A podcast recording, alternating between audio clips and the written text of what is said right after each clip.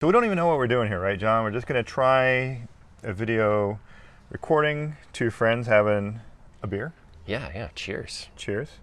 Right. I guess like I kind of we need to show this thing off, right? Right. Like I, I'm gonna do like the hell here. Yeah, lift it up. That's the way to do it. Yeah, we are. Don't want to pour these beers into the laptop, but we're at Beerberg Brewery on Fitzhugh Road in Austin, Texas. Yeah, and Fitzhugh Road is like this fun spot in Austin. It's it's like its own kind of space. There's all these breweries and restaurants along here. Yeah. And it's just outside of Austin. There's all this hill country out here. So I don't know. I think there's like three or four breweries alone on this road. Oh, oh, I know, I know. There's at least seven. On Fitz- Seven. Okay. Well, then there's there are more than I need to go to then. That's right.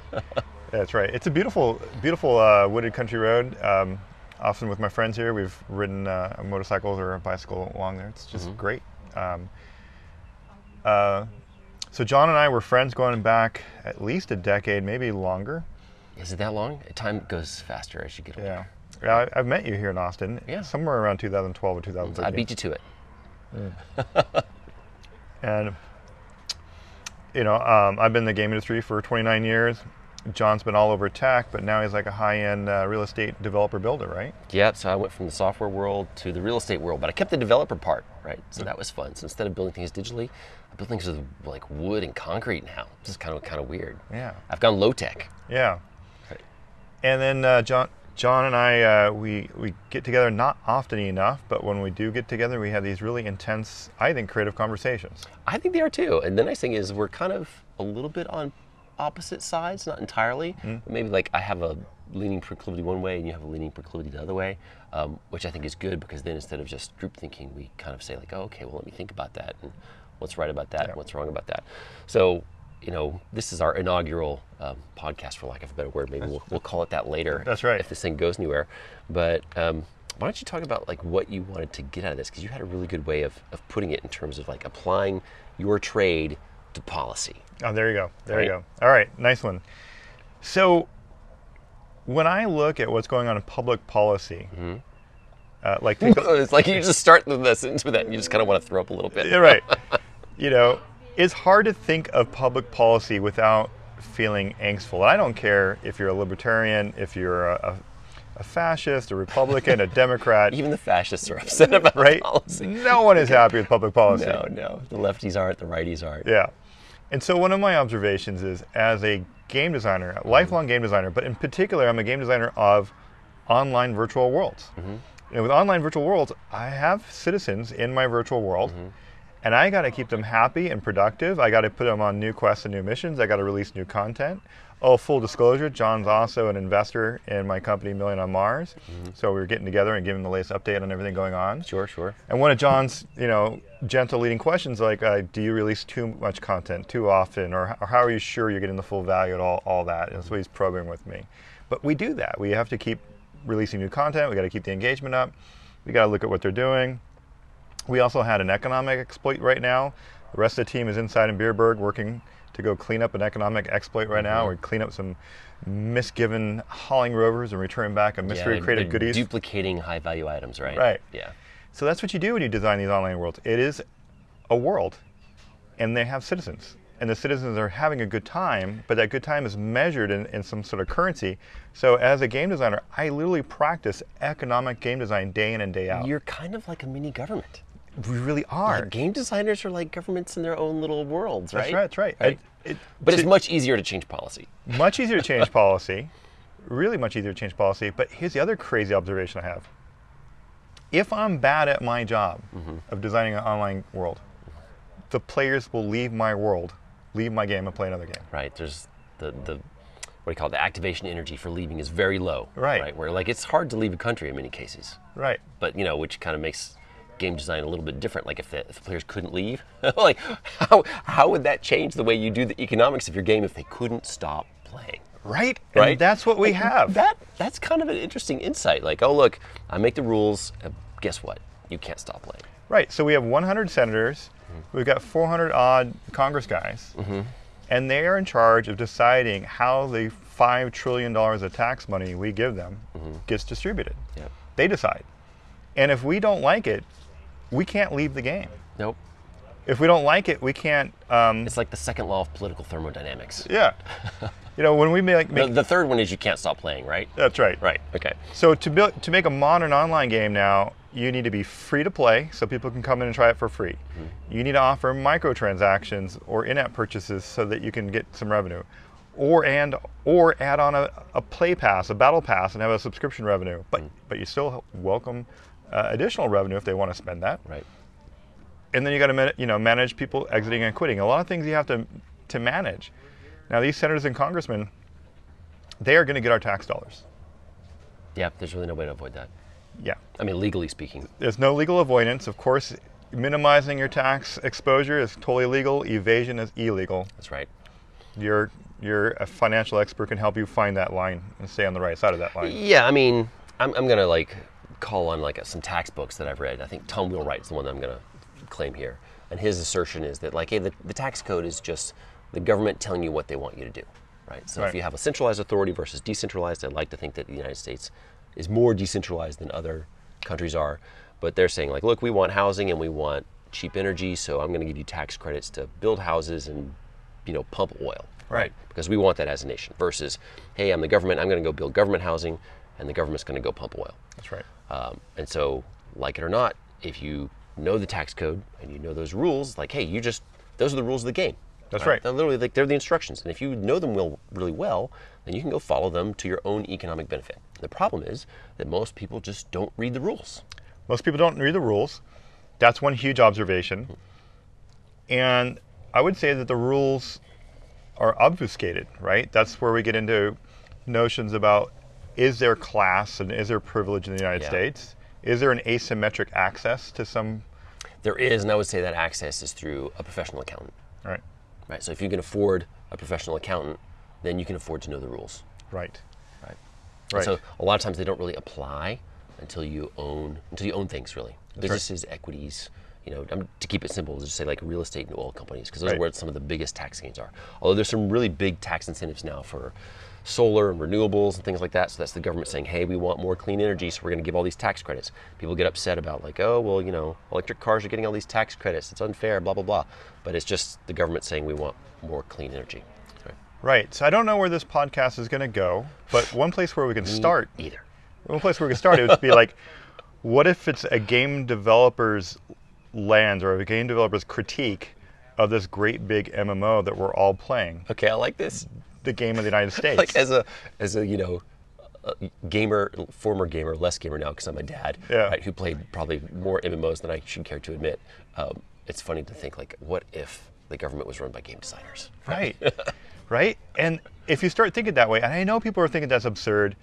F you, Eric. You're just a game designer. Stay out of public policy. I'm saying, ah, no, au contraire. I think, I think game we're designers not elected officials we're just going to run some thought experiments the brain thought experiments, and the practical matter, people who practice online game design as a daily profession have more iterations, more shots on goals, more failures, more successes than I argue a senator or a congressperson does. yeah yeah i would say that's true and you know they can make you know faster decisions and like their iteration model is much quicker Right. right? It was lower lower impact, right? Because you know the fate of nations isn't uh, involved, but being able to run a sim, just like you know using AI to run a bunch of simulations to figure out what the best design is, Right. Same difference, right?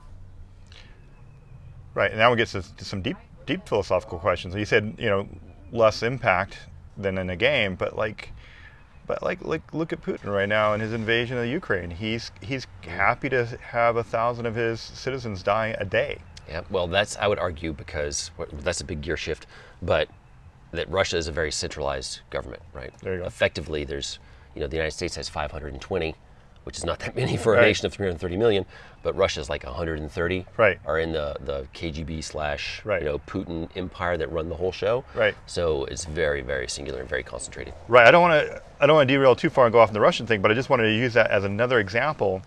If you run public policy of a of a nation state, whether progressive and open like we think the United States is, and I agree, or if it's closed and centralized like Russia, either way, you still are in control of those rules, and for the most part, your citizens can't leave the game. Yep. It's very difficult. Well, you know, unless it's we're all in a simulation, in which case there's game theory going on at play there too. That's right. But that's another separate derailment. Right. so, so that's kind of a big long preamble. So Mm-hmm. let me throw it back to you, John. John, we're playing this MMO. What What do you think is a, in a gamer term, OP build if, Mm. in a character class? If you were to roll again right now, if you could snap your fingers, it's John Blackman V2, 18 years old. Okay. What would you get yourself into right now? Because you know the rules of the United Okay. States. Okay. Okay. Um, well, I mean, just from what I know, and I don't know everything, so I'm limited to my own experience. There was one. I remember reading this one article from like a, a money manager who like like the top one percent of the top one percent, uh, and he said that all of his clients were in one of three areas, right? And that was real estate, financial services, and government contracts. Right? So those arguably are the three most lucrative things that you could be in in the United States, right? So I like real estate because it's approachable. You can get in even very small. You can just buy a rental home. That's super easy, right? So the earlier you can get into real estate, the better I think. Um, now that's a very deep topic. You can, you know, all sorts of stuff that you can buy that you can do well and poorly at, but learning how to manage like the largest asset class in the United States, which is real estate, is you know, it's very accessible and anyone can get into it. And it's 25% of our GDP is in real estate. So if you are just show up and do the work, it's hard to lose in real estate. And real estate is really, um, I would say, the most accessible form of financial leveraging for the common person, right? You, pu- you put down your down payment 10, 20%, you get to have an asset 10 or five times as large, and you get to enjoy the ag- appreciation of the top line of that asset Yep. value, but having only put down the smaller piece. Yeah, and I mean, like there'd be plenty of people that will argue that a personal home isn't an investment. You know, I could argue that back and forth for for hours, but without getting in too deep into the weeds on real estate, it's like one of the most common ways to grow wealth in the United States and really in, anywhere in the world. The thing I like about it is it's a linear model. Yeah. Um, and I'll share a little bit about my thought process from like as a young man is like if you're going to get into startups, which are super fun, but they're high risk. Right. And so the chance of a, like a tech startup succeeding is say five percent. Um, and let's say it takes at least 18 months to figure out if that startup is going to Yeah. work, then you can roll the dice, you know, 20 times to get one takeoff. That's right. And so 20 times times 18 months, that's 30 years, right? Right. So you've got 30 years to, to make it, and if you don't, you're going to run out of time. And that's what happened to me. And Did so you- I did- said, I ran out of time. I'm going into real estate. Did you know that uh, of the Ben and Jerry's ice cream, Ben and Jerry, Mm-hmm. did you know the ice cream venture was their 19th attempt? See, there you go. That just proves the stat. Right? I've I've been doing startups all my whole life. Um, this is my fourth or fifth game company, depending on how you count it. Mm-hmm. So you've had an amazing success record, right? Well, thank you. Yeah, good ratios. Yeah. But I couldn't imagine trying 19 at bats Yep. and going back to my friends and family. Number 19. Number There we 19 go. is this it. is This is going to work. This is- Chunky Monkey. we taste it. That's right. You're like, after Chunky Monkey, like, I'm in. Right. Right. The, the emotional strength of those two guys, Yeah. it's got to be just godly. Yeah, well, they did it, right? They did it. Um, the other one is uh, what government contracts. Right. So that's you know everyone loves to talk about the waste in government contracts. Right. But that's just not something that I felt like I wanted to get into. I'm sure plenty of people have been successful there. Right. Um, but then the last one is financial services, and that one I think is obvious just because once you get to like the fulcrum of all leverage points is money, right? So I like that one. So if you control the money, then you control making the money. So if you're in financial services, there's lots of money to be made if you want to conquer that realm. I was really blown away when somebody unpacked for me Warren Buffett and Berkshire Hathaway for the first time for me. Warren Buffett was a, a junior stock trader in New York, and he really wanted to make a lot of money.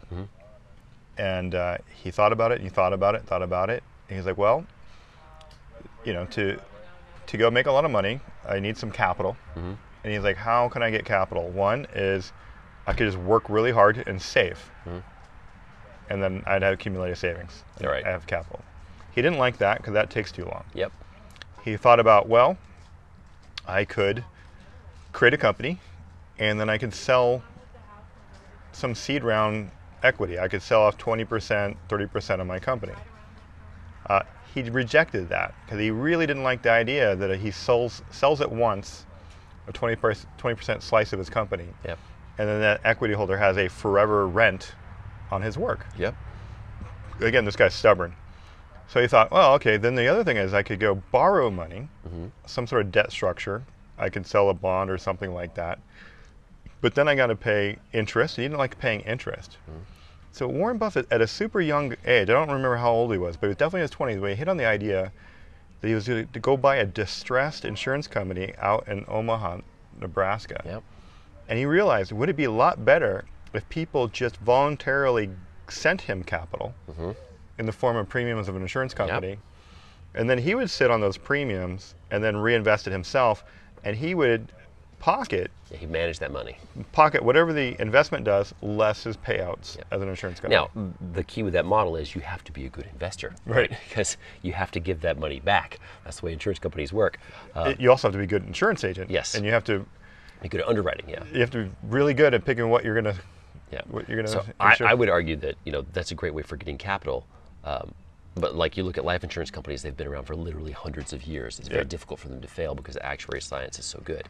Um, but he is he's a knowledge guy, right? He's like like I'm going to read every single page of that financial statement every quarter. Those 200 page things you get in the mail when you buy a stock of a company that Yeah. you go, there's no way I'm reading this, and you throw it in the recycle bin. He will study the heck out of those and knows them better than anyone else. Um, so I think that his his diligence and homework and really being able to really understand the true value of a company um, is what led to his success. So if we were to say Warren Buffett was a gamer in an RPG world, we'd say he's really a, a super rules geek. He's a real min maxer. He's gonna Yep. re- he's gonna read every every rules expansion. He's gonna get it down to the details. Yep. He's gonna go to the And online he, he forums. knows he knows the math of every single trade in the game. Yeah. Right. Like, okay, this thing costs this much. It sells for this much. This is what it costs to produce, et cetera. So he knows he's like really getting that integral tight, right? That's right. Okay, so again, John Blackman too. He's, he just rolled 18 years old, March 23. Silicon Valley Bank just had a run and failed. Yeah. You're 18. Are you picking real estate, government contracts, or financial services? You know, I would probably just tweak a little bit of what I did. I still like the startup space because it's just so fun. Okay. Because you get to build something new that really like makes a ding. Um, but the thing is, most of them are going to fail. So I would use my youth to take those shots. All right. Because like at the end of the day, you're going to die, and you got to give yourself the 85 test, like, which is like if I'm on my deathbed at 85, I want to look back and think, yeah, I, I had some good runs. I tried. I don't care if I failed, but I wanted to try the things that really mattered to me the most. Um, and you make as you roll those dice as many times as you can until you realize like, okay, you either hit it or you're out of time. Maybe you've gotten married, start to have kids, um, and if you haven't made your money by then, then real estate's kind of the plan B, right? Because Now- the nice thing about real estate is if you just follow the models, it will have a great linear growth, and in five to ten years, you can make plenty of money in real estate. That's awesome. Um, And this is purely from like a financial angle. that's right. Well, we're running your character in the MMO. Right, right. But the what what I know of your business, Heart of Austin, has a very strong entrepreneurial startup kind of flavor, a tech veneer, right? You've kind of blended your your passion for startups with Yeah, well, With your- constant exposure does lead to some contamination. all right. right. Um, so is there is there an opportunity for an 18-year-old John Blackman to do to do something in real estate that's also a startup? Uh, potentially. I mean, I, I explore kind of like the tech side of things with um, with the construction business in the 3D printing space. Yeah. Uh, and so that the goal there is to be able to produce a cheaper home that is as good or better than a regular stick frame home. So that's kind of like the tech angle that I bring to, to real estate. Um, but that's also very capital intensive. Like I wouldn't be able to do that at 18. I could go work for someone else who, who did that potentially. Um, but as you get older, you get more capital and you can get more control. But when you're younger, certainly, yeah, you can go work for companies that do s- kind of that more that innovative type stuff. But it just really depends on what you like. That could be a great potential startup, right? To go into new technologies around anything. It doesn't have to be um, ones and zeros in software. It could be in manufacturing or Yeah. building or you know, pick your industry, right? So, so knowing the rules, you can be a white collar office worker with a W 2 Mm-hmm. or you could run your own business. I was really impressed. I don't know the name off the top of my head, but there is a kid up in the S- Seattle area Mm-hmm. that, in the middle of the pandemic, he founded a power washing company of all things. Okay. He just had two trucks with a mobile power washer Yep. and he would go out and power wash people's brick facing stuff, their Yep. pavements, all that kind of stuff. Yeah. But in just two years, his top line revenue is now 1.3 million a year, Okay.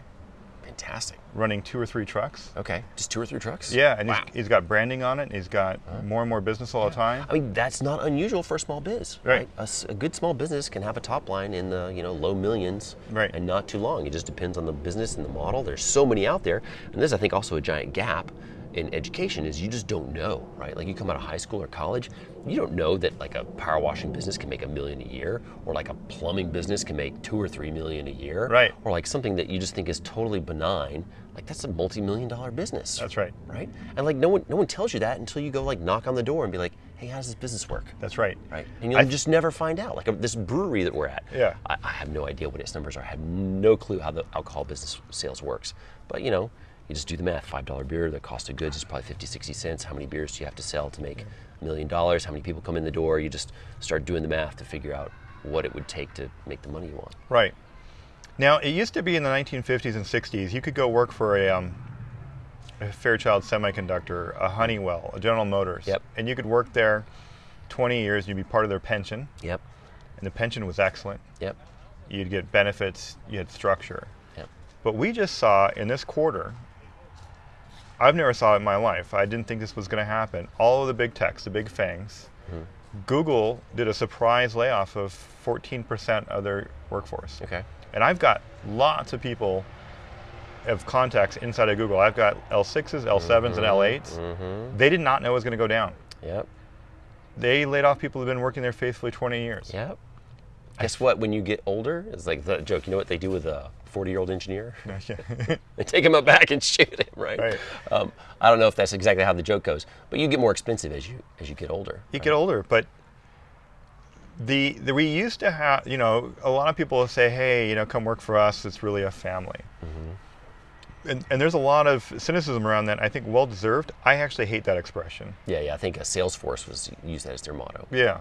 Right. I think that's bullshit. You know, E- the most profitable companies that humanity has ever made, Mm-hmm. the current crop of big tech companies, so profitable. Yet, with the slightest amount of headwinds, they're like, "Ah, I'm going to get rid of 14% of my people. Yeah. Well, I mean, think about it. What are they optimizing for?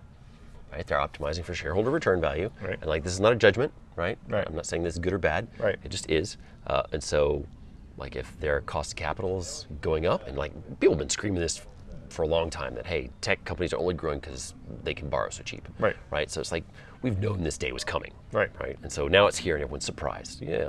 Look at anything two or three years ago, and you can you can see that it was coming.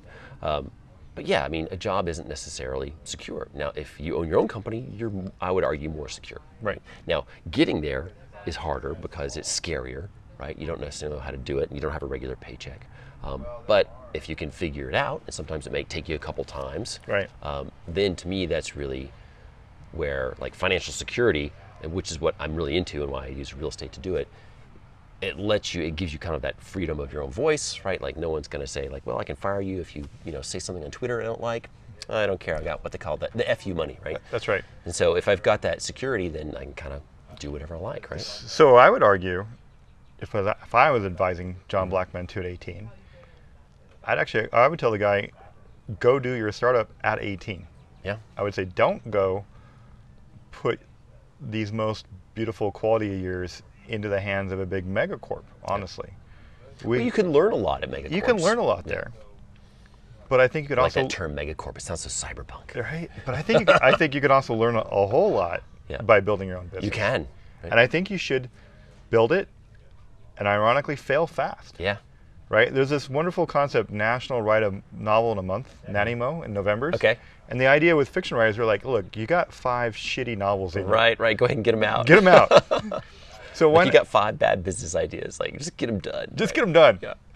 right? So imagine if you're 18, you're like, okay, I'm going to time cap each business to two years, right? Boom, boom, boom. Mm-hmm. Yep. By 24, 26, how much of a s- how how badass would you be? Oh yeah. Right. The problem is that in those two years, like if you're failing, depending on how much you are, like you got to make enough money to like you know cover rent and groceries and you know the fact that you're a living being with expenses. Right. That's your your greatest weakness. So that is the uh, that's the part that usually stops people. It's like man, look, I just got to cover my bills, right? Right. And like when you're starting a business, usually it costs money, right? It it does, but there is fantastic changes. When I started my first game company that I launched was Taldron, and I launched it in 1999. Okay. And back then, we had to publish our games through only Electronics Boutique Oh yeah. or Game GameStop, I remember Electronics Boutique is the only reason I went to the mall. yeah, or, or Best Buy. Right. And we couldn't even talk to those companies because we were too small. So we had to work with an Interplay and Activision. Yeah. We had to submit and essentially be a work for hire Yeah. for them. She needed a publisher, right? They needed a publisher. That was terrible. And then if we had an online game back in 1999, well, we needed a data center. And the data center, we'd have to go buy the servers Mm-hmm. Yeah. Mm-hmm. and stick them in the rack, and we would have to know how much traffic we're going to have. Yep. And if you have a if you have a consumer facing product, you're only either growing rapidly or, or failing rapidly. Yeah, yeah. But steady state is just not going to Yeah, happen. yeah.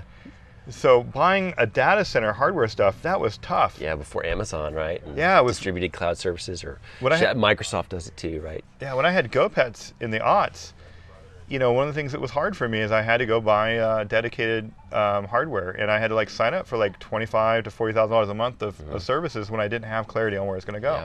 Yeah, yeah, So you've got now cloud compute now. yeah. You can string together. And it's really cheap up front, right? It's super cheap upfront. In fact, if you join any accelerator, like we joined Capital Factory, if you're able to join uh, an accelerator, Capital Factory or Highway One, typically you'll get a hundred Mm-hmm. credits from both Google and from Amazon. yeah, because they want you long term when you succeed, That's right. right? Which is great. I mean, like to me, that's a great trade. Like, hey, look, when you're small, Yeah. you don't cost them that much, Yeah. right? You can play around, and if you go nowhere, it didn't cost them that much, Right. But it also gives you the opportunity to grow and like, oh, now we can charge you fees because you got a lot of users, Yeah. which you're okay with because you're making revenue. That's right. little dark side though is if you got hundred thousand dollars of free costs and you set up your service stuff, Oh, do you get taxed on that? no, you don't get taxed on Oh, it. okay. But you might be fat and lazy and not wring out the ultimate efficiency because Yeah. you're not really spending your dollars yet. Yeah, yeah, And I think I've been thinking about that. That's probably designed by the product managers over there yeah. because by the time you have scaled, now it's, now it's a distraction to go back and try to make that more Yeah. efficient. No, I got to go do technical debt or new features. Bill. Yeah. Easy choice there for most developers. right? And then, of course, we want to talk about AI at some point because AI is just changing the absolute universe. Yeah. But, but I argue that We're between so early there too.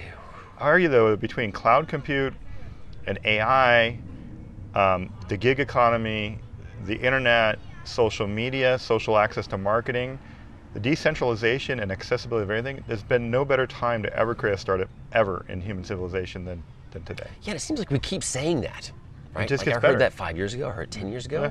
And I think it was true five years ago Yeah. and ten years ago, Yeah. right? So yeah, the, the costs are really low. Um, it depends on the type of business you're doing, of course, Yeah.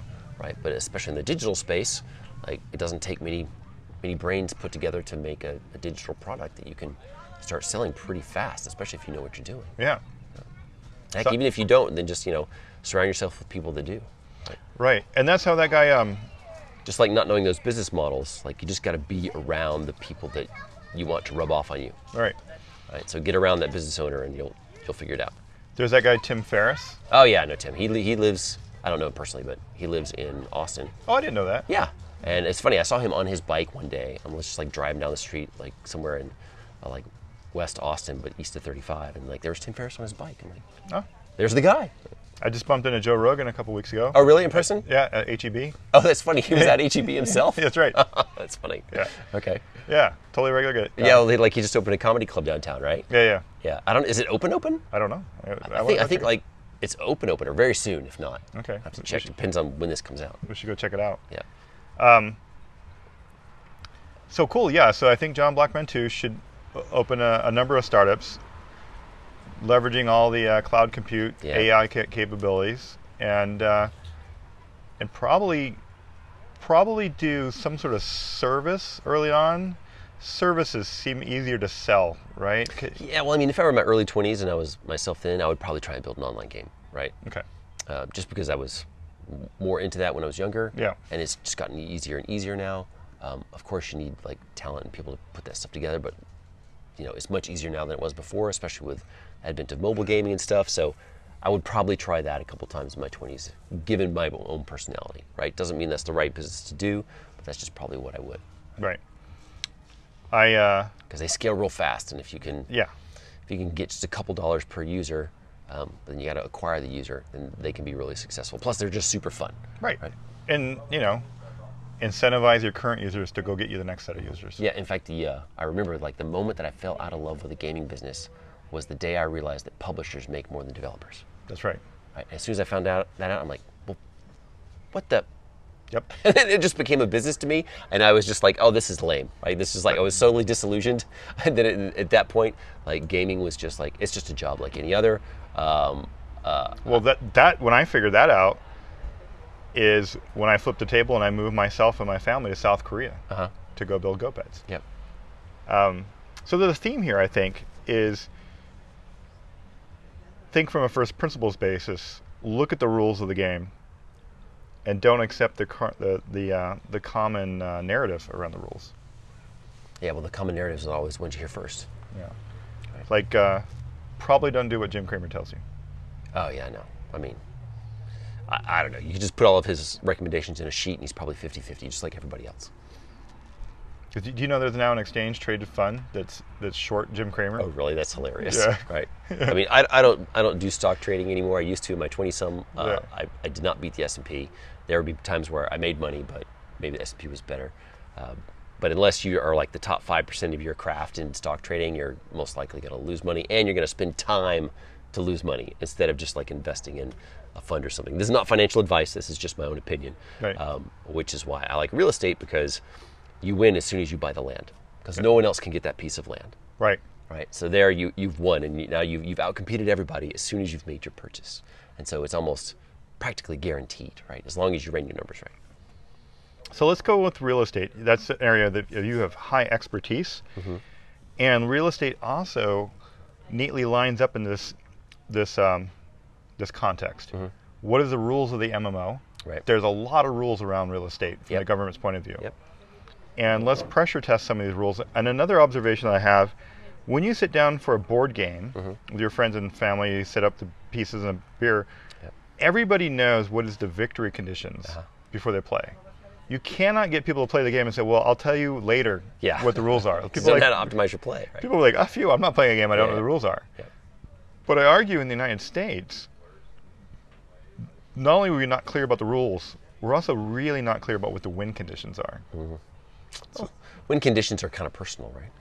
Right. So let's Depends on what you value. Right. So let's start going on the real estate on that thread, and let's talk about. Okay, Is so it- I'm going to ask you, what are my win conditions, Eric? Well, no, I'm gonna. ask- That's what we're gonna figure out together. Okay. We're critiquing public policy around real estate law in America. Okay. I'll start with the first question. Should foreign individuals or foreign entities be allowed to purchase and own real estate in the United States? Oh, gosh. I don't know the answer to that question. I mean, currently they are. Right. right? Um, and a lot of times they're done through different entities where like they're kind of co-owned. Like you've got partnerships. Right. Okay, here's an entity that buys stuff, and you know maybe this other foreign entity came in and bought a little piece of it, so now it's co-owned with domestic and foreign. Um, I know that there are some wholly owned entities that are owned by foreign nationals, but I, I, to me that's like a I don't know. an, like- int- an interlude in this question. Uh, the Biden administration just said last night Hmm. that uh, ByteDance needs to sell TikTok right. or get the F out of the United States. Yep. And the Chinese are like, oh my God, that's crazy, that's unfair. Hmm. Yet, I don't know how many Americans know this. No one is allowed to operate an online game or an online Oh, yeah, service or China. internet thing in, the, in China. Nope. You're not allowed to. Nope. If you want to, you have to have a joint venture where a local Chinese company owns 51%. Mm-hmm. Yep. You have to. Yep. So, so these Chinese guys are going, oh my, you're being unfair to us. Yet that's Mm-hmm. Taste what they, your own medicine, right? Taste your own medicine, day in and day out, right? But it's funny they're only worried about TikTok, right? Because I'm Right. sure there are other entities that China owns, but I mean, Oh, many, many more. Like TikTok, like if I were to put it distinctly, it's a, it's it's effectively mind control, right? Like the version one of mind control. Yep. Because it knows exactly how many videos you watch. It knows which ones you watch. It knows, like, hey, I can create a, certain emotional impacts with certain videos, so it can feed you certain emotional videos to you know effectively adjust your mood. At least that's what China's doing with it in China. I don't know if they're doing that in the United States. That's right. But the capability is certainly there right, we got big data, we got all Yeah. sorts of problems on that. and like from China's point of view, like they've had 13 civil wars over their Yeah. the course of their history, which is much longer than the United States. So like stability is like pri one for China. Like human rights, f that stuff. We don't want a civil war. We want stability, and we'll do whatever it takes to Right. keep things stable. So if we're gonna mind control you with TikTok, we're gonna do it. That's right. It's one thing for us to have really strong opinions on what the Chinese people should do with their government and how they organize themselves. But I was pointing out, ironically, China protects itself from foreign, foreign ownership, not only of real estate, but of anything. So back to us. Is it good for us, and I label us being the citizens of America playing the MMO, is it good for the average player of this game that foreign entities or corporations can own our real estate? Okay, I'm going to give you an uninformed answer. Good. right? and I'm going to say yes. And my main reason is that you want to encourage capital investment in your economy. Now, that's only just one angle. I'm sure there are plenty of reasons you can tell me why, like, no, you shouldn't, which are probably good reasons.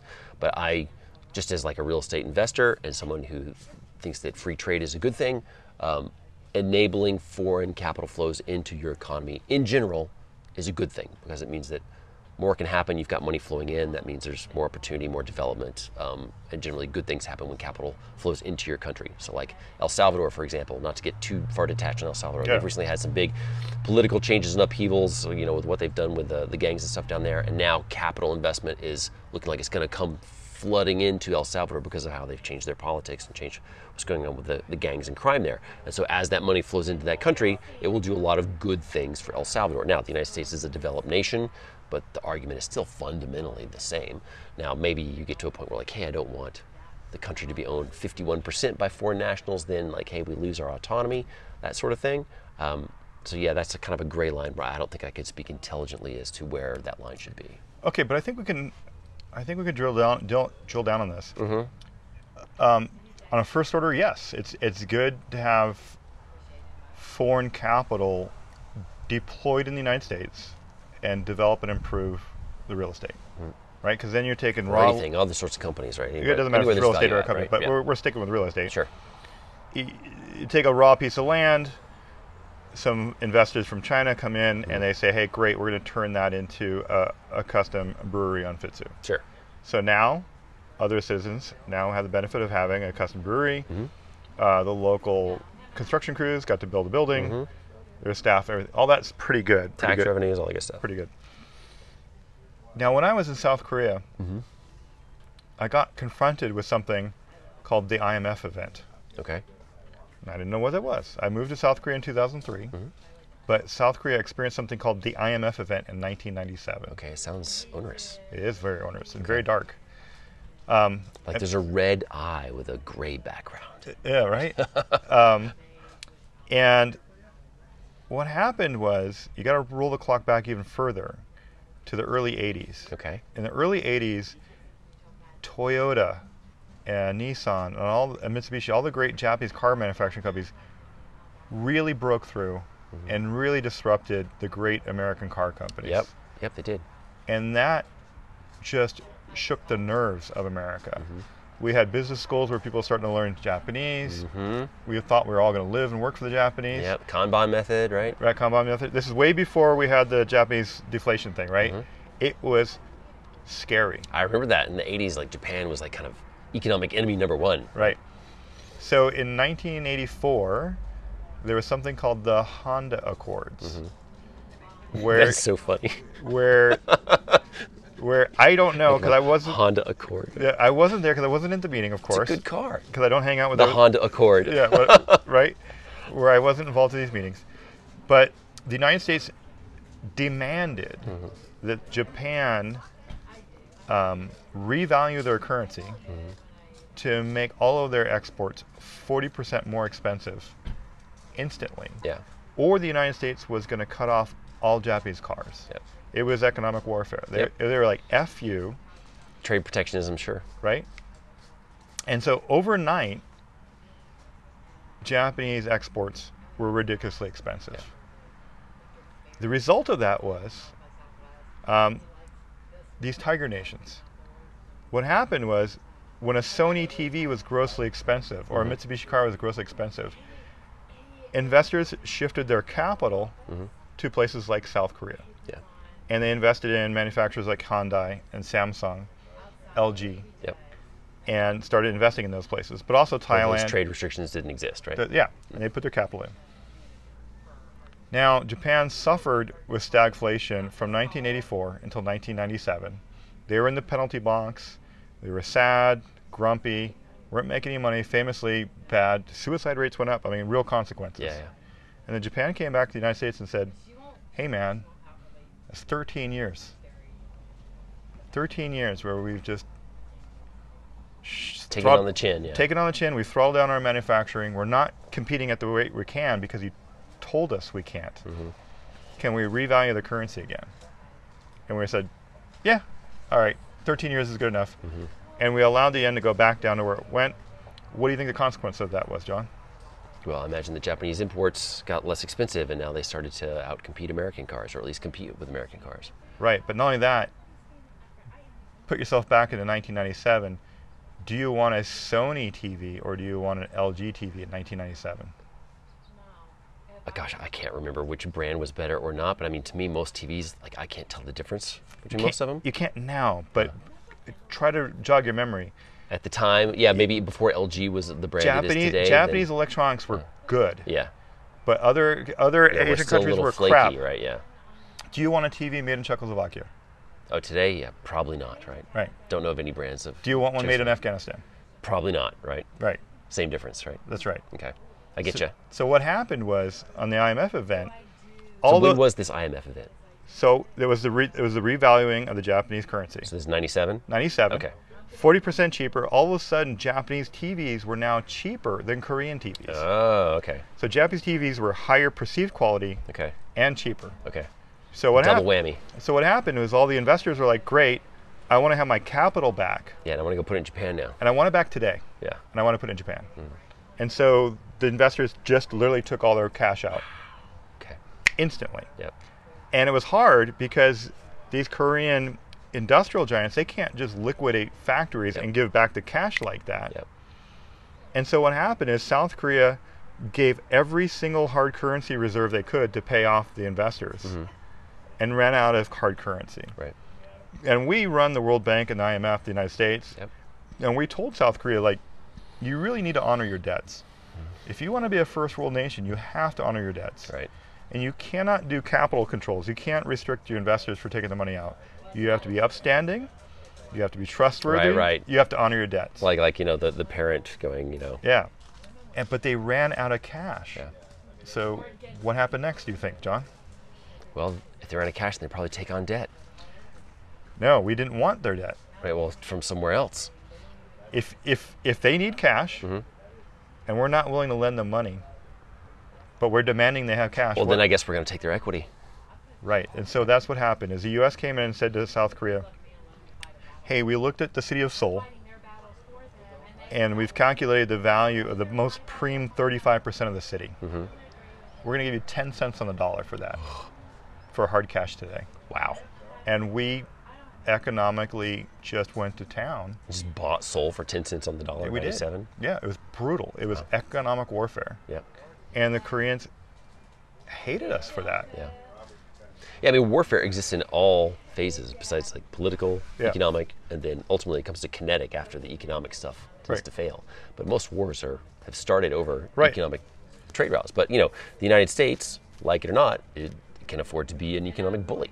Right. So, so I'm And pr- it sounds like that's what they did. That's right. So I'm pressure testing the idea of of you want to induce capital in, Mm-hmm. like you were saying, it would be great for foreigners to come in and, and invest in real estate. That in unto itself, I don't disagree with. Mm. But having seen the actual effect on a people and the economy, Well, it also sounds like in that situation, like South Korea is a much smaller nation than the United States, right? 40 million people. Right. But in terms of, like, you have a juggernaut coming up and buying a, a large portion of their entire country, Right. right? There's a difference between that and like allowing the Saudis to buy an apartment building, right? It's like what percentage? Like, it would be very difficult for anyone to buy 50% of the United States. Well, but we're seeing the Chinese and the Saudis buy um, like large scale aquifers in the United States yeah. and buying the permanent right to rent water Yeah. back to the American Well, that's a citizens. that's a good play actually, because water's going to become harder to do. good play for them. Yeah, But in is the it long good run. for us playing this MMO where we can't leave? Well, it depends on whether or not, because you also get the you know concept of nationalization, right? The United States could say, like, you know what, we're just going to take that back. Sorry, Saudi Arabia doesn't have the military to, to back it up, so they would just have to go. They'd have to suck it up and take the loss. Whereas as a smaller nation state, they can't do that. But because We have the largest military. Everyone complains about military expense, but it does effectively allow us to be an economic bully because no one can really stand up to us in that regard. And you have to choose a side in the China Russia side, maybe India's kind of in the middle, versus the Euro Western United States. Those are the, like the two power hemispheres, and you're gonna have to choose one of those teams, right? With, with all the good and bad. It's Right. like, well, like I'm gonna team up with the schoolyard bully because like, well, he's got the most friends, he's the biggest, he's got the biggest sticks, right? Yeah. I don't like him, but it's either that or the other guy, and like I'm gonna get my ass kicked over there. Right. Another example of this is Again, none of this is defensive. It's just kind of explaining, right. I'm, I'm just right? and At I'm- least from my, my limited perspective. I'm drilling down on this. Another example of this is uh, the city of Chicago. and It's not the only city that's done this. Um, sold off its parking meter revenue rights in a one-time sale event. Uh-huh. And in this case, they did it I remember hearing something about this. Yeah. Yeah. like to Saudi Arabia or something like It's that. to Saudi Arabia, and they sold it.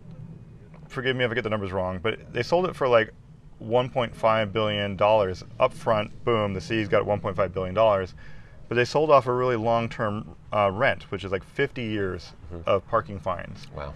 And they could have just simply done the math and showed that that's like a 35, 50 billion dollar revenue s- stream that they sold for a billion and a half. Yeah. And you could say, well, that was dumb. Why did they do that? Because they needed cash now. Or you have a public official who has a short-term term of residence, and he can he can post the 1.5 billion dollar win now, but he's not around in 5, 10, 20 years Yeah. to take the slings on that. Yeah. So I argue that I would argue that allowing foreign capital in, I have an axiom, is only good. If, Well- you, if you have equally strong controls about how that capital can leave the leave that economy. Right. So it's a matter of, li- like any s- sort of cash flows, and this applies just even to the simplest real estate deal, right? Is you don't want to get into is enough debt or even an equity partnership until it becomes existential. Right. So as soon as someone else has 51% equity, not your deal anymore. Right. Right. If you get like 90, 100% leveraged in even a simple real estate deal, Yeah. guess what? You're just like a, a bad month away from like losing your property. Right. Right. So if you are so over leveraged and overcommitted to like one source of funding, Right. then yeah, you've got some existential risk on the plate. So to me, it's a risk management play. Like, hey, if I allow a little bit of foreign capital in to buy some assets, but it's less than 5% of the total ownership, okay. But if it's enough that they have real power to change your society, then Yeah. hey, you've got some existential risk on the books. And so Right. that's, I think the difference is being able to identify where that investment becomes too risky. Right. And that's, that's different for every type of investment. Another counterexample of this is when I was in South Korea, there were massive multi-million person protests Mm-hmm. against um, trade deals with the United States. Okay. Because the heart of the trade deals is the United States, You were there in the 90s, late 90s? uh, the aughts. Mm-hmm. Okay. Mm-hmm. And there were still massive uh, protests through the aughts. Um, and the nature of the deal was the United States produces rice very cheaply. Mm-hmm. I don't know a lot of people know this, but the United States produces rice more cheaply than China does. Oh, I believe that. I mean, like the United States is a massive breadbasket. It also has like the most well-developed um, uh, el- electoral system, if that's the right word for it, river system. Yep. And so it can get stuff from farm to market more easily than like any other country in the world. Right. And Like the Mississippi River Delta is just like this crazy OP geographical feature that the United States has. and uh, we're ruthless about applying um, technological innovations to agriculture. Mm-hmm. We, we, we're not about protecting farmers' jobs, right? The farmers used to have 85, Which 90, farmers, right? we used to have 85, 90% of our, civ- of our citizens playing, Small farmers or in- industrial farmers? right? 90% of the population of the United States used to be farmers a century ago. Mm-hmm. Now it's sub 3%. Which I think is a good thing. I think it's a good thing too, but it shows You how, ever farmed before? right? Oh. I- It's terrible work. it's, not, it's not fun. Gardening is a different thing. It is. Yeah. but we want to sell rice to Korea Mm-hmm. at our price. We want to sell it at our wholesaling price, and we want to enter the Korean rice market, and we want to dominate the Korean rice market. Now, Kor- the Korean Peninsula has very little arable land. It's one of the most mountainous regions on the planet. Yep. It's really crappy. Most of the farms there are sub one acre. Yeah. Doesn't lend itself to automation. Yep. There is nothing that Korea could do to ever compete with the United States on making rice. Yep. It's impossible. So they should just make TVs and buy our rice. That's the United States argument. Mm-hmm. But the South Korean argument is we cannot afford to become existentially dependent to you on food. Yeah, that's a good argument. It's a very good argument. Yep. And when you say it that's clearly, you're like, oh yeah. So it's subtle, like whether, Well, I mean, this is a problem like worldwide right now. yeah, Right, because food production is certainly not local. There are a lot of countries that import massive amounts of food, especially in the Middle East. Like Egypt imports a ton of food. Right. They get it mostly from Russia, actually. The Ukraine grain crisis is going to impact Egypt more than anybody else. Um, China is a food importer. right, right? The United States, with only 330 million people, is a net food exporter by a large margin, right? So there is enough food in the world to feed everybody, but it's not all produced Right. where everybody is. So that's going to be potentially a lever, especially as climate change comes on. Man, we're really just going all sorts of different directions. Um, that will be a very nasty political hammer. right. So, so South Korea's stance was, sure, if you want to sell American rice, you can. If you want to sell American beef, you can. But we're going to tariff it up until the price of your of your food products are similar in price point to South Korean products. Yeah. You can compete on brand or taste or other things, Mm-hmm. but you cannot compete on price because we can't beat you on price. Yeah. And I'm honestly sympathetic to that argument about like, I, I if I was running a nation, if I was running that MMO, I don't want to become existentially dependent on another nation on the most fundamental of possible resources. Right, but I imagine their population is sufficiently large that they just can't grow enough food. Correct. right? On their on their own land, and they could buy food from some other provider. They could buy it from, well, China's not a net food exporter. Neither is Japan. Neither is Yeah. anywhere near South Korea. Right. So where's the closest food exporter? Right. The United States. Right. So even with those tariffs, it's probably cheaper for them to get it from the United States than it is anywhere else. Yes. Where are they Right. going to get it from? Europe? Right. So I, uh, I'm going back to: is it good to allow foreign capital in to improve your business as a real estate? Mm-hmm. Yes, that part's good, but I am worried or suspicious about what happens when they yank that capital back. Yeah. Do you allow them to yank it back inside of 24 hours? Or do you tell that person, okay, cool, you want to get out of the market, that's fine, but you got to do, in a the 10 year lifespan of a year, or five years, or or what a, have you. yeah, a 10 year wind down. You know, it depends on the agreement, right? Right. Um, so it gets more nuanced. So let me ask you. So that's so John hinted that he and I are like di- see things differently a little bit. Um, classically, I would say on an economic sense, um, John's got a more um, pro-individual, pro-free business, free market stance. I probably have a little bit more pro-group orientation, more probably pro more regulation stance. Yeah, I would say that's fair. Yeah, Yeah, I mean with limits, of course. yeah. Yeah. Because extreme on either end is, is also Yeah, yeah. Once super once the extremes kind of actually meet each other. Yeah, that's right.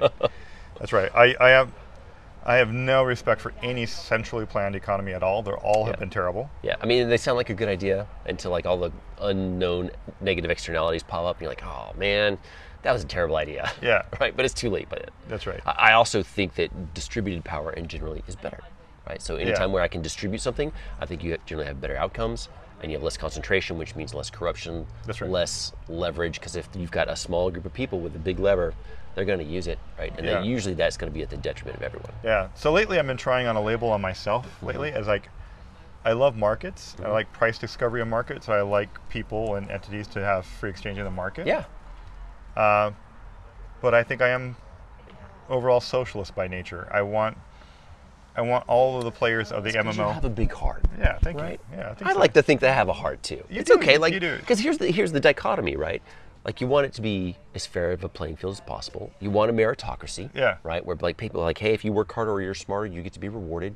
Hey, not everyone's going to have the same level of intelligence and capability, so there's going to be a slope. Yeah. But you don't want to just like stick the guy on the ground with the sword just because you can get an extra buck out of him. Like, Right, that's, that's just not like that cool. just feels terrible, right? right. So you know, at the extremes, like look, help the guy out who's like just doesn't have the capacity. Like it costs a little bit of tax. Okay, Yeah. fine, I'm willing for that. And at the top end, you know, it's called capitalism That's for right. a reason. Right. It optimizes for capital. So if you have more capital, you are more competitive. And you're going to have more power than someone who doesn't, because it's called can we- capitalism. So at that Yeah. end, it's like, well, look, dude, you've already got more money than God. Like, you don't necessarily need that much. I don't want to take someone's money away by force, but it's like have a little bit of soul and figure out a way to make the Yeah. contribution back to maybe the guy on the ground who's not doing so well. Now, the argument of like how we solve that, like that is kind of the crux of the issue because people want to solve that problem in different ways and that's where we argue like should we do it through government should we do it through charity should we do it through like oh you just decide to do it with your own wealth yourself Right. i don't know And then I- I'm glad you hit the word capitalism so hard. I've also been geeking out lately. I think I'm more of an originalist when it comes to capitalism, and I'm suspicious of a lot of the economic activity we have in the United States that we call capitalism, but I argue is not capitalism anymore. Right, because capital should go back to create, it should be efficient in being used. It should be going back into So, new production. Any capital that's not being used is not capitalism. Correct. So if you've got a giant cash pile that you're hoarding, hey, that's not capitalism, that's just mercantilism, Correct. right? Where mercantilism is the uh, accumulation of wealth for wealth's sake, kind of like, you know, accumulating gold in the 18th century. Yeah. I am stepping out of real estate, for example, but my biggest example of us losing our way on capitalism, but still using that word, is the large uh, stock buybacks. Okay? I do not think stock buybacks are actually compatible with the true spirit of capitalism. Okay. Right? I like. I think there's some good arguments for that. Yeah. I think that if a company has um, developed through productivity and smart opportunity, they've generated excess capital. And the point of capitalism was great, let's redeploy that capital into new production. Yep. Now, one could say, well, cool, we're going to redeploy it by giving it back to the investors and letting the investors go figure it out. Yeah. I, I disagree. I disagree. I think that the stock buybacks are terrible for a whole bunch of different reasons, but the company should reinvest those profits into new products, lines, or services, or they should release the profits to shareholders via the dividend, the original way of releasing capital back to investors. I see stock buybacks as nothing more than naked stock price manipulation Yeah. and it's gimmicks and it's gimmicks for the upper level executives on how their Yeah. comp package Sure. works because the way they do it is they do a stock buyback pump the stock up Yep. then they vote themselves into a bunch of stock options and that's all financial engineering it has nothing to Yeah. do with new productivity Yeah. Well, I mean, if you control the bulk of any l- liquidity, right, which is Yeah. what stock buyback is, if you can buy enough of it back, Yeah. like you said, yeah, you, you can totally pump the price. right so i'm arguing that stock buybacks as they're practiced in the current modern america are not a form of capitalism Yeah. I mean, well, there's all sorts of economic manipulation that goes on, and I would I would agree with you that, you know. y- Again, you're, you're controlling the liquidity, whether that's of dollars or, or stock. Yeah. So if you're controlling it because you have the most, then like yeah, you're by nature you can kind of set your own pricing. so let me try something on for size Mm-hmm. let's see if we could do some game rules here I mean, it might be different if you really could like put that capital back to use in your own company, but let's be honest with ourselves. You- That's usually not what's going on. It's not like, hey, I need to buy this stock back so that I can, you know, spin up this new division and make an even better version of the iPhone. Right, right. I mean, like, like you're already doing that, right? we also sub Sometimes it might be legit, but we also subsidize most of the America's top companies get a subsidy. In fact, even Million of Mars gets a subsidy. We have our R&D tax credits, yep, right? So we don't have free place market market capitalism. We're not a free market. We believe in shaping outcomes. we do. I would argue that if I was in charge of making the game rules, I, I would say, look, if you have ish, done a stock buyback within the last five years, or you plan to in the next five years, you cannot take any form of public subsidy of any kind. No tax breaks, nothing. Because my, my argument is, why should the public, through public policy, be bent to support your particular business? Right. when you do have excess cash flow that you're using for, for stock price. Yeah, you'd have to make like a special IRS rule for that. I imagine that for the time being, it's just like, well, hey, just even playing field, so they just do it regardless. Yeah. Um, I don't know. I'm not a tax person in that Oh regard. yeah, and a lot of these conversations, like how did you get it done in the United States? That's very difficult. Right. You But gotta- I mean, I would also argue that those tax incentives, um, like in many ways, they make the United States more competitive, and in many ways, they also just they make it cheaper and reduce risk for developing certain things. Oh, yeah, I'm- right. to be like clear- so, like research credits, like make it they incentivize again. It's, it goes back to what I was saying before. Is the government wants us to be a high tech, high innovation society? So like, hey, oh, what you're going to buy a bunch of computers and spend a bunch of research doing to make a new product? Okay, great. We're going to give you a tax break because we want more of that in the United States. Th- that's a that's a good example of what I feel is compatible with my framework, which is what's the group trying to achieve, Right. And how, what structures can we do to help support that group get there? Right. That's a little bit of my socialist bent. which Well, would you, you could probably tweak it just by treating the stock buybacks differently. And you still leave the incentives, but hey, when you have stock buybacks, there's maybe a different tax implication, or you have to pay more, or be- yeah, I- or, or something to that effect, or maybe you have to like buy them at a certain speed, depend on the depending on the market cap and how much you buy back. So that way you can't create the, these liquidity pushes. Yeah. Because like you can just tell like, well, hey, how much are you buying back? Okay, what percentage of the market is that? Oh, you're buying back too much. That means that you really have control over the price. So if you're going to do a stock buyback, you have to do it no more than this percentage of your market cap Right. over a certain amount of time. That way we know that you can't Yeah, and, muck with the and- pricing. and at that point, I'm saying there's so much brain damage in there. If you wanted to return capital to the investors, Mm-hmm. use the dividend. Right. It's so funny. It's like we're creating the rule book, and the rule book is just massive, right? Right. But there's all these special cases, right? Yeah. That's another thing about a game is I think that the rules should be accessible enough that a reasonable, intelligent p- player of the game, they don't have to know every single rule, Mm-hmm. Yeah. but they should be able to like get it. Yeah. Well, I mean, like the U.S. economy is a giant game, Mm, It really is. right? I mean, Yeah. how big is the tax code? It's like 1,500 pages or something crazy, That's crazy. massive, right? All right, so going back to real estate, Okay. the foreign ownership one, I thought that was the easiest one. That's why I started there. Okay. Let me go harder. All right. Black Um, card. These private equity firms like BlackRock, Okay. you know, when they buy 10,000, 100,000 American homes at once Mm-hmm. with the express purpose of figuring out how to maximize the profit out of renting them out. Yep. I got to tell you, I don't like it. Okay. If it was up to me, I'd say no.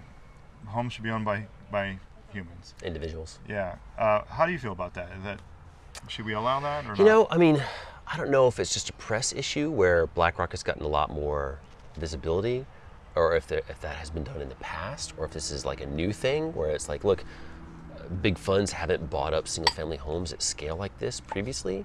I, I see it as just the modern version of being a, a slumlord, frankly. Uh, yeah, but like they're not buying up necessarily slummy houses. To me, a slumlord is someone who buys a property, charges rents, and then doesn't maintain the property, right? They're just extracting as much rent as they can and not keeping the property up to date. I, I Right. think Because I mean, like managing a property, and I do this because I help yeah. a team manage multifamily property. Like it's a, it's tough work, right? I mean, like keeping those properties maintained and managing all the people that are coming and going and keeping the properties from being dilapidated. Like you're, you got to be on top of stuff all the time. I gotta say, if I was to rent a home, I'd want to rent it from John. at You know, Hard like, Rock. there are lots of good property managers out there, Right. Some But- less so than others, right? Right. But but corporations are famously not altruistic organizations. I, I am suspicious that BlackRock is uh, expending all possible efforts to m- maintain those homes to their best. Yeah, I mean conditions. they're they're like anyone else. They're just trying to make as much return as possible. And they saw an environment where like, hey, look, prices are going to be accelerating, and that person in the parking lot's really pissed off at something. Um, but and so we think that you know, hey, buying these they're going to appreciate, and we Yeah. can rent them out based on you know whatever the notes are. So right now, single-family homes happen to be the thing, Right. Um, and that was a couple years ago, and now that's actually unwinding, and so they're actually starting to liquidate some of those holdings. It's not, Right. it's not working out. Like, hey, the numbers just aren't as compelling as they were before, so they don't want to own them. Right. Right. So they will eventually sell them back off to individuals who are under less favorable interest rate environments. Right. Um, so I, I think I would be premature to say like it was good or it's bad. To me, it's kind of like like the conditions were ripe for them to make that investment choice. And to me, it's a temporary thing. They only got into it because it looked good on paper, and they'll get into it until it doesn't look good, and then they'll get out. And eventually, those will probably end up in single family ownership situations. Um, now, in my heart of hearts, sure, I want people to be able to own homes, but also, like, I know that renting a home is better than renting an apartment in many cases. Most Right. people don't prefer to rent a home over renting an apartment Right. because just like the lifestyle, like being so close to your neighbors, isn't as desirable a- as a home. I- Um, I would say so I'm, I'm not going to be emotional one way or the other. To me, it's just a it's a condition of the market that's temporary and it will come and go. I, I would make this argument that it's objectively better if Americans own their own home. And I use the word objectively intentionally. If you own your own home, That's the American dream, right? it's the American dream. It's certainly more romantic. Yep. But you're also much more inclined to go to the big box home improvement store or hire an architect, put a pool in, decorate it. You're, you're much more inclined to do Let's more move over so you're not getting cooked. yeah, you're you're much more incentivized Uh-huh. to improve a property that you own than a property you rent. Yep, absolutely. Right. And even if you're the owner of a rental property, you're not as incentivized to to put in some of that irrational polish Oh on yeah, I something mean, that, there's all sorts of data that shows that homeowners are going to improve their property. They stick around longer. They have better relationships with their neighbors. Like all sorts of awesome social benefits for homeownership, outside of just the numbers, right? Right. So if we're designing the MMO Mm-hmm. of the United States, we would say to to maximize economic activity. Mm-hmm. That could be one great way to measure everything. Sure. What's the maximum ec- economy we can get out of our MMO? Then we should dri- we should drive for greater and greater homeownership. Yeah, I mean up to a point, right? Because Clinton tried that, Yeah. and they tried to loosen lending standards to get people to have increased homeownership, which led to the 2008 crisis because people who were buying homes that really couldn't afford to.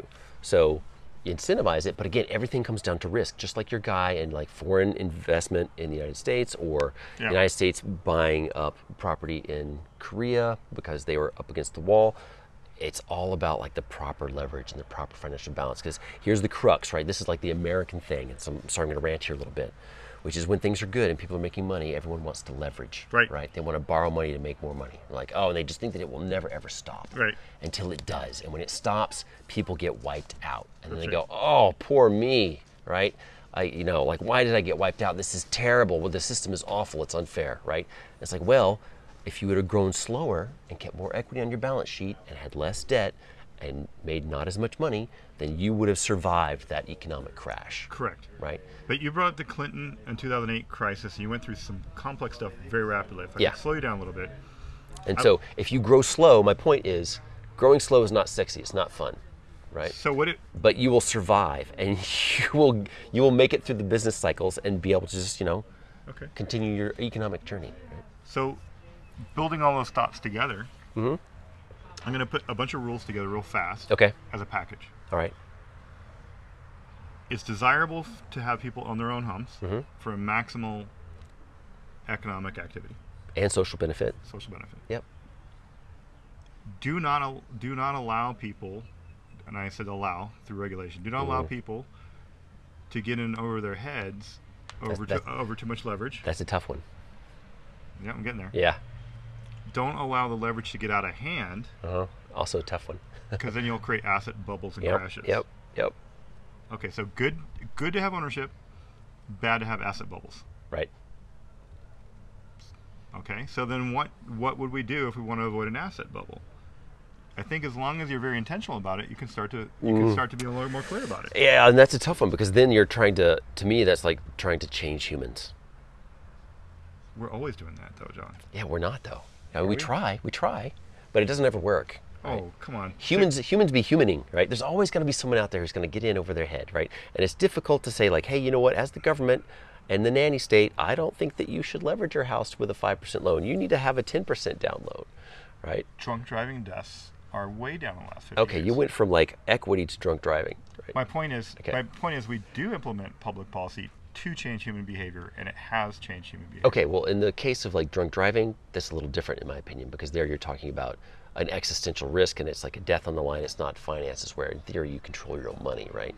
But having the government trying to say like, oh, you're not allowed to leverage more than this or that, uh, that doesn't feel good, right? Now, even though they're probably right, Right. Like you, you have to put down a certain amount or you have to pay like. The, the banking industry solves that with PMI. Like, hey, you have to buy insurance for your loan. So if you default, this insurance policy covers you Right. which is how, how that's solved. But like the VA benefit, like a veteran can buy uh, a house with zero down, right? I think that's a, a great, great program, but it only applies to a select few. So as long as that program is small, it's not existential, right? Right. But in the 2008 crisis, like you could come in and put zero down, But borrow a ton of money, have but no, no- income, no, but I think and that's how we got into trouble. I think asset bubbles and crashes are objectively bad. They are, yep. And if Well, I mean, they are, they are on the whole, right. right? And I think if you had them if you if you know finances really well, an asset bubble and a crash can be an amazing opportunity to make a lot of money, but only a select few people who know how to take advantage of them will, will do so. Right. But if you had asset bubbles at super cadence, if they were happening every year from one industry to the next, after a while people would get um, gun shy, Yeah. and it would it would it would stop people from investing capital because they're like, this I don't know what I'm going to touch. It's all going to blow up. Right, but they would have to happen fast enough for the human memory to for not forget. And right now our memory is pretty short. Yeah. And so right now they're happening like what we had one in 2008. You could argue maybe we had one in 2020. You could argue maybe we're having one, not yet, but maybe on the precipice of having one. I think so. We're having one right now. Yeah, well, like we're, we're all over the place in the market, but we haven't really fallen off a cliff yet, right? Um, so I, I, I've been waiting for like a financial catastrophe of like, you know, the 2029 or the 1929 level, like since, you know, 2018, right? Right. Like I'm looking at the PE ratios and all the printing, and everyone's just kind of like, when is this going to happen? And so far, it's not happening.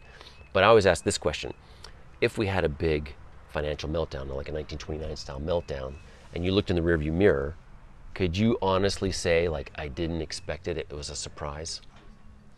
No, I agree too. I agree too. But but if you were to counsel someone how to manage their money, you've said it already just about 20, Mm. 15, 20 minutes ago. You said, don't get in over your skis, don't get over leveraged, Mm-hmm. Yep. keep your debt in control. So my question is, why not why not set up a system where those guardrails are there by government imposed controls? Right, yeah, so I guess that's a fundamental difference. As you could say, like, hey, the government can dictate what you have to do versus the individual can choose what they have to do. Correct. right? And so I would say, hey, I'm going to let you go step on the landmine. Now, part of what I do is educate people how not to step on the landmine. Um, and it, to me, it comes back to an education issue. Like, hey, like teach kids in school. This is how you manage your money. This is what happens when you get over leveraged. This is kind of like the the boundary lines to keep yourself from being in that existential risk. But to say that you can't, uh, I don't know. To me, that kind of impringes on like, look, you should be f- free enough to go make a dumb decision and then recover from it, right? Right, but then the problem is, enough people step on the landmine together. Mm-hmm. They make an asset bubble, they crash, and they cause an existential risk to the greater economy. Right. And the rest of us, without any voluntary action, Right, I get have that. to make them whole. We have to So, put our legs back on. I would argue that your average citizen, you know, mom and pop individual investor is not causing that problem. That's caused at like a large financial institution level. Um, and to some extent, there are financial regulations about leverage and bank testing at that level, right? Just like but, but not enough for reasons. Right, right. Well, like we're learning as we go, right? Like so, the 2008 thing happened, and Dodd Frank came by. I honestly, I think the, the Dodd Frank regulations, by and large, are good. Right. They keep people away from doing stuff that's just like really, really stupid. Right. Um, And right now, like the SVB Bank, right? They blew up because they weren't required to have stress testing. At 250 billion was the limit, which they advocated to raise that limit from 200 to 250. Well, guess no, what? no, it was down at 50.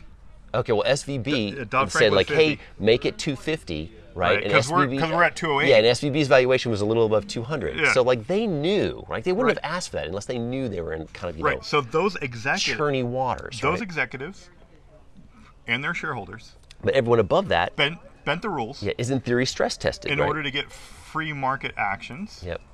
And now we, the public, have to subsidize that risk because we've guaranteed all the depositors, which I agree on. Yep. But again, this is another great example of free markets going for high alpha. But when the black swan event happens, they socialize the risk That's true. back to us. That's absolutely true. So my question is, what would be wrong with strong enough federal rules that prevents anyone from getting in over their skills skis to the point that if they did, there is no public bailout. Well, I mean, I would argue that individuals aren't publicly bailed out. Right? So if you get a 100% leverage loan on your house, you don't get bailed out, you just suffer the consequences. Right? And I, I would also argue that, again, that most of that action that really causes the big economic collapses happens on Wall Street. So really that's where the regulation is going to have the most impact. If they're saying, hey, Wall Street banks, you need to not get out over your skis No, no, no. and create an existential risk that the public is going to have to pay for. No, What I'm saying is, let's, what I'm saying, is, for example, I'll be more theor- practical instead of theoretical. Okay, Clinton said it was great if we could get more people to own homes. right. I think that was actually objectively correct. But yeah, it's a good intention. good intention. Mm-hmm. But when you start to run up against can this individual afford the home? Mm-hmm. Don't bend the rules and get them into loans they can't afford. Yeah, so- that was the sin. That was the problem, right? And so Getting people to own their own homes, Yep. that's not the sin. the un- no, but the underwriting was was not regular enough, and I would I would argue that Dodd Frank fixed that. So actually, Dodd Frank did exactly what you're talking about. Yeah. Which is what you're requesting. Right. And actually, I run into this all the time as a real estate agent with people trying to get loans for homes, and like there are all sorts of rules and regs in place, especially around like Closing disclosure statements, I'm not going to get into the details, but I mean, almost weekly, a Dodd Frank rule comes up that says, like, yeah, you know what, that's probably not a good idea. And Dodd Frank is going to keep you from doing that. So, the UK is experimenting with a new mortgage product Mm-hmm. that that the debt will be inheritable. Oh, interesting. I find that an anathema. I, I can't find anything more chilling. That I could agree to mortgage my home on a 80 or 100 year loan, And then your kid's going to get it. and my kids will inherit that debt against their Does own the will. child have to sign for the inheritable debt? no, Well, that's fucked up, right, right? Because I mean, if you consent to it, okay, right, but you have to consent, right? But for like dad to be able to like, hey, I'm going to go take out this million dollar mortgage. Guess what? It's yours when I die. That's just going back to the Middle Ages, in my opinion. Oh yeah, total serfdom, Yeah. right? I mean, I've, the concept of like the 40 year mortgage has been floated around, Right, I- right? Um, just to, because, to alleviate payments and for rates and stuff like that, but you got to get them. Like investors have to be willing to buy them, and they're going to be so low yield. that I don't know if there'll be a market for them. I- it, it would be a kick the can down the road solution. But no, I agree with you. I do not like the idea of inheritable debt because, like you said, that's yeah, it's creating servitude that you didn't sign up for. That's right. I mean, like we're already kind of doing that with our our tax liabilities, right? To some extent, because if you just take the national debt and divide it by every man, woman, and child, it's like 65 grand per person. Yeah. If you divide it by every taxpayer, it's like 180 grand in debt per person, which you know that's a lot of money. So I'm going to raise my hand and admit Okay. I have a 30 year fixed mortgage on my house. Uh-huh. That's great. But I think the 30 year loan is bad Okay. at the game design level. Okay. I think loans should be maximum of 10 years. Okay. And if you did that, of course you'd say, wow, geez, then home ownership would be less attainable, Eric. I thought you wanted to get home ownership. Yep. And I argued, no. If you said that 10 years is the maximum loan today, Mm-hmm. then tomorrow, the next day, the next year, yes, it would be a lot harder because people would need to have much larger monthly payments. Yep. But people still need to sell their houses. There's still movements across the country. There's Yep. still divorces. There's still deaths. Yep. And so what you would see is house prices coming down, just like you're seeing right now as interest rates are going Yep, up, house yep. prices going down. If if the maximum product was a 10-year loan, you take a $500,000 house in Austin, Yep. but you couldn't buy it with a 30-year loan, but you could only buy it with a 10-year loan. You're the real estate expert. What would that cost the price of that $500,000 home? Um, I mean, it would have to go down because ultimately everything is about the monthly payment. Right. However, you're gonna you're gonna bounce off of production costs, right? So if you make the house too cheap, it's such to the point that it makes no sense to build a house, Okay. right? And so if I have to, you know, which, which everything would have to go down, Right. So like prices of land would have to go down, price of labor and materials to build that home would all have to go down. Right, because real estate development is is 24% of the, the uh, country, if you flirted with a 10 year loan overnight, you could cause a uh, deflationary event, which would be extremely disruptive and very painful. Yeah. Uh, you could you could you could say like, okay, over the next 20 years, the maximum loan length is going to come down by one year at a time. You could give everybody a graceful period of time to adjust. Okay, so let me throw some rapid rules changes into you. Yes, yes, these rules would need to be engaged over some time so as to not surprise or disrupt people. Mm-hmm. But I think it would be better if there was a 10-year mortgage product. It's good to chop it up so people have s- ability to get in and pay it over time. But after the 10 years, I see a 20-year-old owning their home by the Yep, mid-30s, yep. and then they can reinvest their free capital Yep. Mm-hmm. into new businesses and do more capital. And I see the economy growing rather than sending that interest payments off Okay. to okay, the banks. Okay. So, I mean, I agree with your, your concept. Like, yeah, that sounds great in a, in, Mm. in a good world, right? Um, however, it would be economically crushing, right? Because y- fewer people would be able to afford homes, fewer homes would be built, uh, and it would just shrink the industry. Fewer loans would get originated. So, it would be very depressing on economic growth in general. And ultimately, consumers, you know, just wouldn't be able to buy as many homes. So, I mean, yeah, it could be done, but you would it would really have to create this much more long-term focus in, in, in your lives um, to be able to do that. Uh, I don't see that type of legislation working. I mean, you could test it somewhere, I guess, but it would just slow down economies. And generally speaking, like we, we are averse to anything that slows the economy. So to me, it would be recessionary. I mean, like maybe we get used to it over time, um, but it would make homeownership much more difficult and more rare. I think that's true, absolutely, coming from the context of the current lens. Yeah. But a, a thing. a Yeah, I gr- mean, if you get used to it over 10, 20 years, then it becomes the new normal, that right? becomes the new normal, and that's fine. Here's my great, great fear, Mm-hmm. and it's actually just worse now with AI. yeah. Is a 30-year mortgage Mm-hmm. is taking profits off of that citizen's workflow from the next 30 years Yep. and pull. Mm-hmm. Well, it- usually only 7 to 13 because no one keeps their home for 30 years. okay. But then they roll over into another 30 year sure. So it doesn't really matter. Yeah. It's still a 30 it's a 30 year rent on their future labor. Yep. And that rent is not taxes going to a government, that rent is going to a bank or somebody who purchases mortgages or mortgage backed securities. I would also argue that that homeowner's equity is going to grow faster than the rent on the money. And so, mo- most cases, homeowners actually benefit from using the leverage and then selling their home for a higher price. We, later on. we've seen that in the 80s, 90s, and aughts. If you look at the full like 150 year lens, sometimes it's not clear. It- It is very local, so it depends. Yeah. Right? So, in some municipalities and some areas of the country, that's not going to be the case. Yep. Um, but in high growth areas, generally it is. Right. But this, my comment, my worry is not just about real estate. As we ramp up big data, as we ramp up big AI, it doesn't even need to be a large language model. As we ramp up big data and we're just smarter and savvier about the stuff, our ability to look into the future economically and predict what a brewery will do, predict what a citizen will be able to make, predict what that land will be able to make, what that shopping mall will make, we are going to get better and better at being oracles of the future. And we get better and better at being oracle of the future. There are definitely financial wizards Yeah. that are happy to put together a spreadsheet and go, well, based on that future flow of cash, I can present to you the net present value of that cash flow today. Right. And for this one little price today, Yep. I'll buy all your parking meters off you. Yeah, yeah. I will buy off all your free profit for the next 30 years. And I'm really deeply concerned that our biology is just being animals.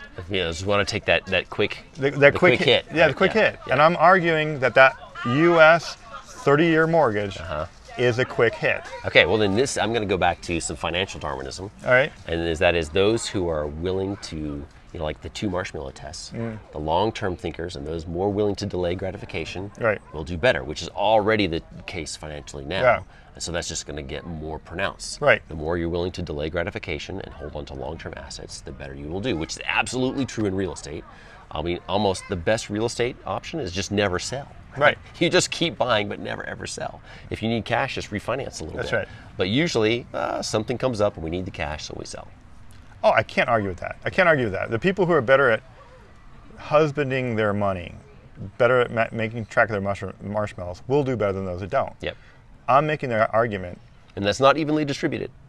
That's right. It's not. Yeah. I'm making the argument that with greater regulation, more clear rules, not only would you keep the less skillful out of trouble. That's not. That's not necessarily my goal. Is to say be, make it more fair or more warm and fuzzy.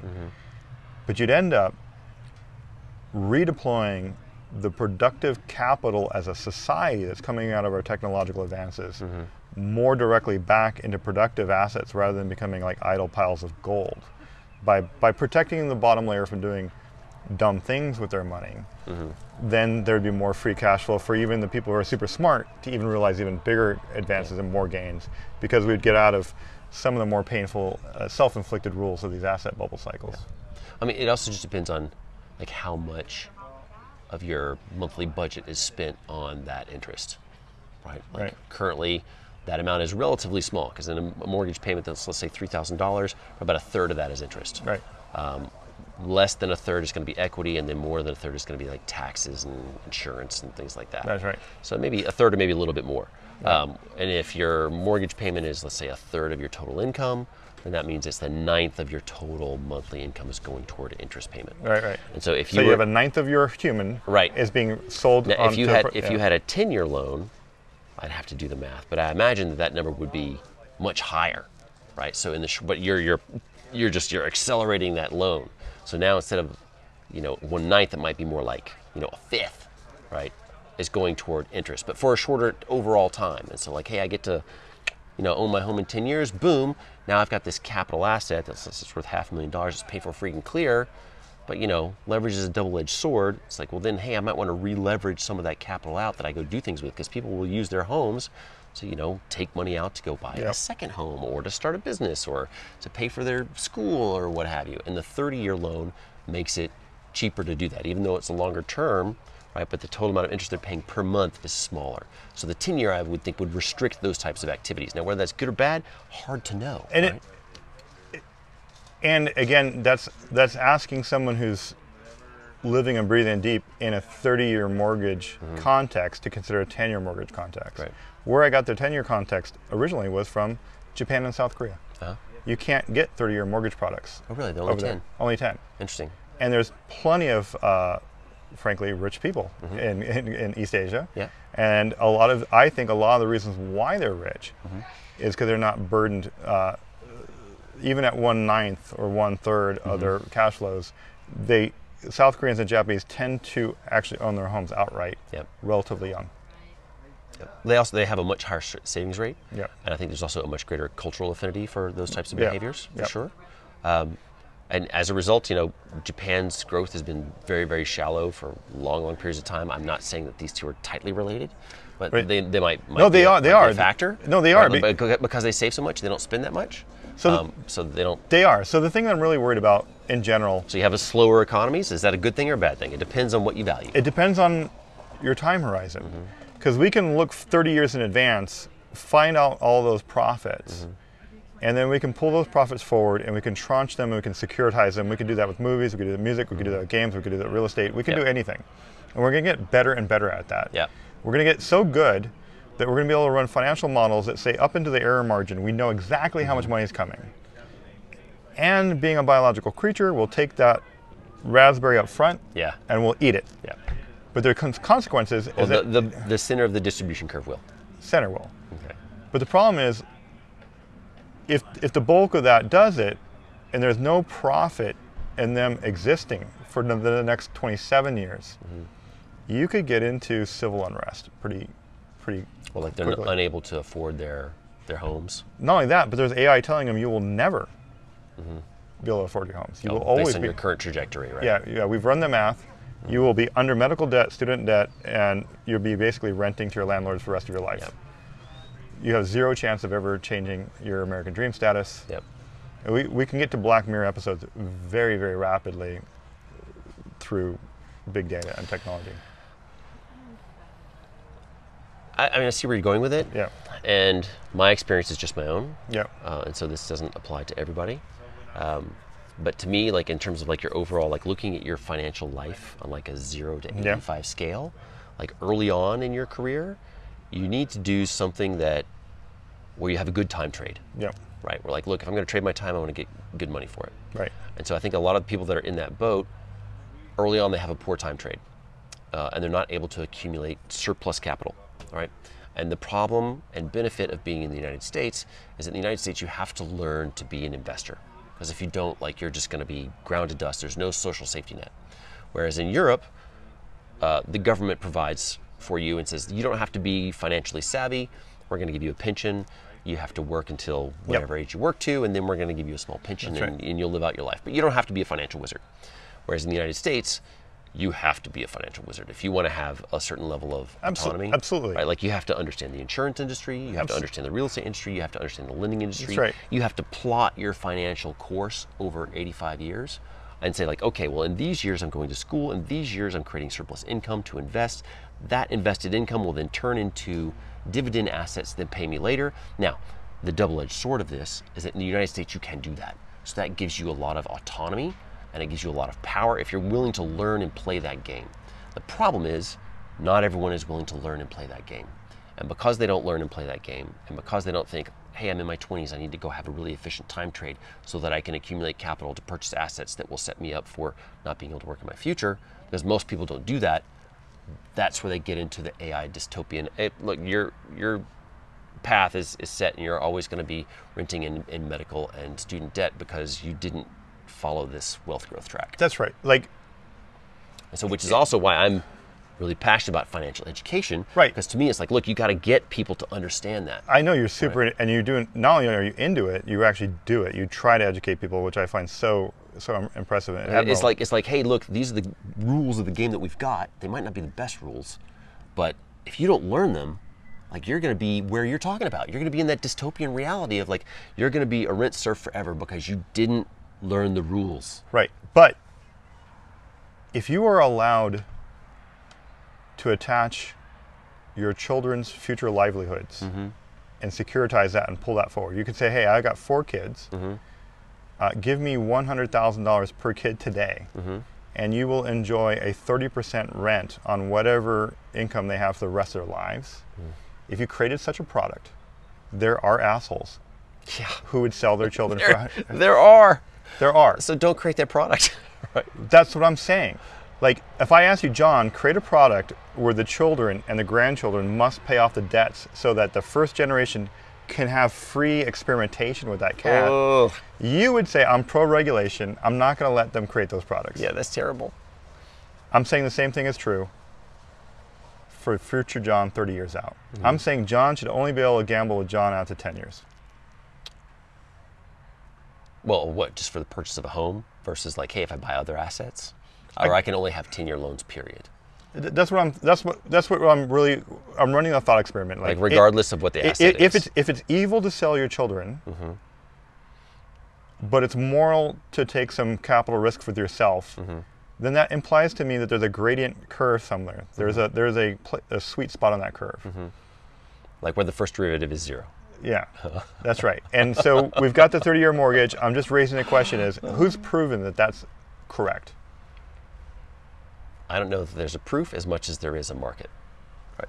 And so the market has decided out of all of the investors out there, this is the product that seems to be the most successful. We used to have a vibrant market for slaves. yeah. We've now moved out into private prisons.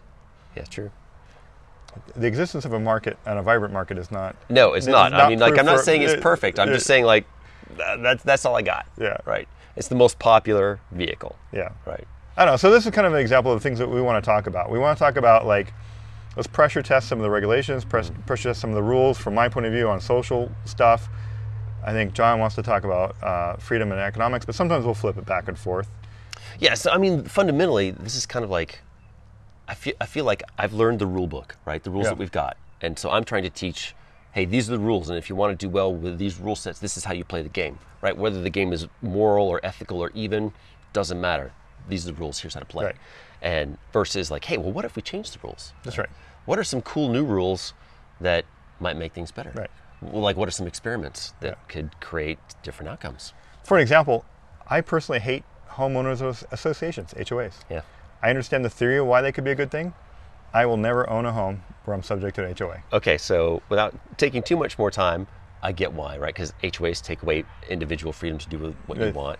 But like, if you don't have an HOA, then people have a lot of freedom to do what they want. If you know what I mean, Right. right? So they put, you know, dilapidated cars in the front yard. They Yeah. don't cut their yards. They have, you know, just like ugly stuff everywhere, and then people don't like that. Yeah. So you know, double-edged sword again. Very rarely will I think anything is like pure good or pure bad. Right. It's usually like I look at everything through two fundamental lenses: probability and the balance sheet. Right. But so that, there's, in the reality, we were living in a very partisan, politicized environment. Mm-hmm. But if you really drill, drill down on the policies, you're going to find out that everyone in America is for some form of regulation, and everyone's for some form of greater individual liberty. Yep. Which those, sometimes those two come into conflict. Always, always. Well, it's just like freedom and equality, right? They don't actually mix, Yeah, right? yeah. Because that means you have the freedom not to be equal. That's right. All right.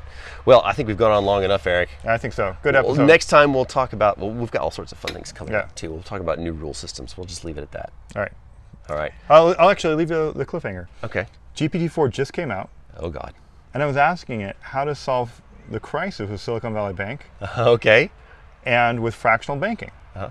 I was asking it, like, it seems like fractional banking itself can't work with the online banking.